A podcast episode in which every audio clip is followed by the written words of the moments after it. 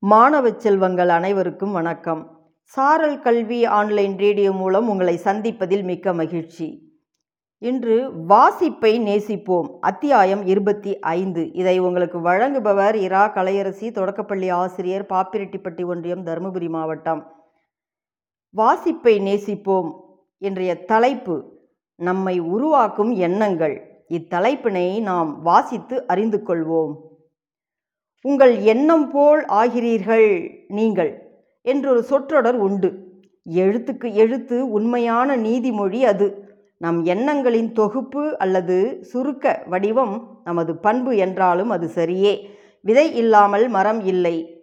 ஒவ்வொரு விதைக்குள்ளும் இருக்கிறது ஒரு செடி அல்லது மரம். நம் ஒவ்வொரு செயலுக்குள்ளும் மறைந்து கிடக்கிறது ஒரு எண்ணம். எண்ணம் இல்லாமல் சொல் இல்லை. எண்ணம் இல்லாமல் செயல் இல்லை. எண்ணத்தில் இருந்தே வாழ் தெய்வத்தன்மையும் மிருகத்தன்மையும். உங்களுடைய எண்ணம் நேர்மறையானதாக இருந்தால் அது மகிழ்ச்சியை தரும்.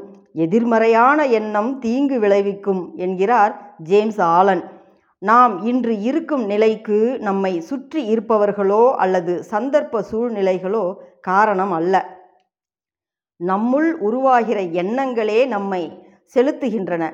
ஆக எண்ணங்கள் தீர்மானிக்கின்றன நம்முடைய நல்லதையும் கெட்டதையும். தெய்வாம்சம் பொருந்தியவர் என்று ஒருவரை குறிப்பிடுகிறோம்.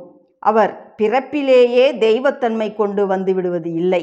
தொடர்ந்து சரியான சிந்தனைகள் அவருக்குள் தோன்றுவதன் காரணமாகவே அவர் சராசரி மனிதனை விட உயர்ந்த நிலையை அடைந்து விடுகிறார். இழிவான எண்ணங்களும் அதன் விளைவாக கேவலமான நடத்தையும் அவரிடம் இருந்திருக்கும் பட்சத்தில் அவரை மனித உருவில் மிருகம் என்றுதான் நிந்தித்திருப்போம். அமைதி வலிமை மகிழ்ச்சி இவற்றை நாம் வெளியில் இருந்து பெறுவதற்கு இல்லை.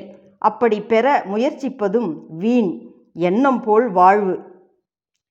நீங்கள் தேடுகிற நல்ல அமைதியும் உங்களுக்கு தேவைப்படுகிற வல்லமையும் உங்கள் வாழ்வின் குறிக்கோளை மகிழ்ச்சியடைய செய்வதும் உங்களுக்குள்ளிருந்தே பெறப்படுகின்றவை. நல்ல எண்ணங்களை தெரிவு செய்யுங்கள் என்பார் ஜேம்ஸ் ஆலன். நமக்குள் தீய எண்ணங்களும் இருப்பதைத்தானே அது குறிக்கிறது. எண்ணுவதிலும் எண்ணங்களை தெரிவு செய்வதிலும் கவனம் தேவை. மனிதனை மா மனிதனாகவும் அல்லது மிருகமாகவும் மாற்றுவது அவனுடைய எண்ணங்களே. உங்கள் எண்ணங்களை பொறுத்தே உங்களுடைய உயர்வும் தாழ்வும் நன்றும் பிறர் தர வாரா என்று மிக சரியாகவே நமது பெரியோர்கள் சொல்லி வைத்தார்கள். நல்ல எண்ணம் தீய எண்ணம் என்கிற இரண்டு உச்ச முனைகளுக்கு இடையேதான் பண்பின் தரவரிசை அமைந்துள்ளது. உங்கள் எண்ணங்களுக்கு தலைவன் நீங்களே. உங்கள் பண்புகளை வடிவமைப்பதும் சூழலை ஏற்படுத்துவதும் விதியை எழுதிச் செல்வதும் நீங்களே. தங்கமும் வைரமும் மண்ணுக்குள் தோண்டினால் கிடைப்பவை. உங்களுக்குள் பயணம் செய்யுங்கள். உங்கள் அடி ஆழத்தில் இருக்கும் பல உன்னதங்களை கண்டடைவீர்கள். உங்களுக்குள் தோன்றும் எண்ணங்களை கவனியுங்கள். கட்டுப்படுத்துங்கள்.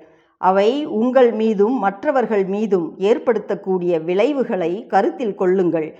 தேவைப்பட்டால் மாற்றி அமைத்து கொள்ளுங்கள். தட்டுங்கள் திறக்கப்படும் தேடுங்கள் கிடைத்துவிடும் என்கிற விவிலிய வாசகம் மிக சரியாகவே இங்கு பொருந்தியிருக்கிறது.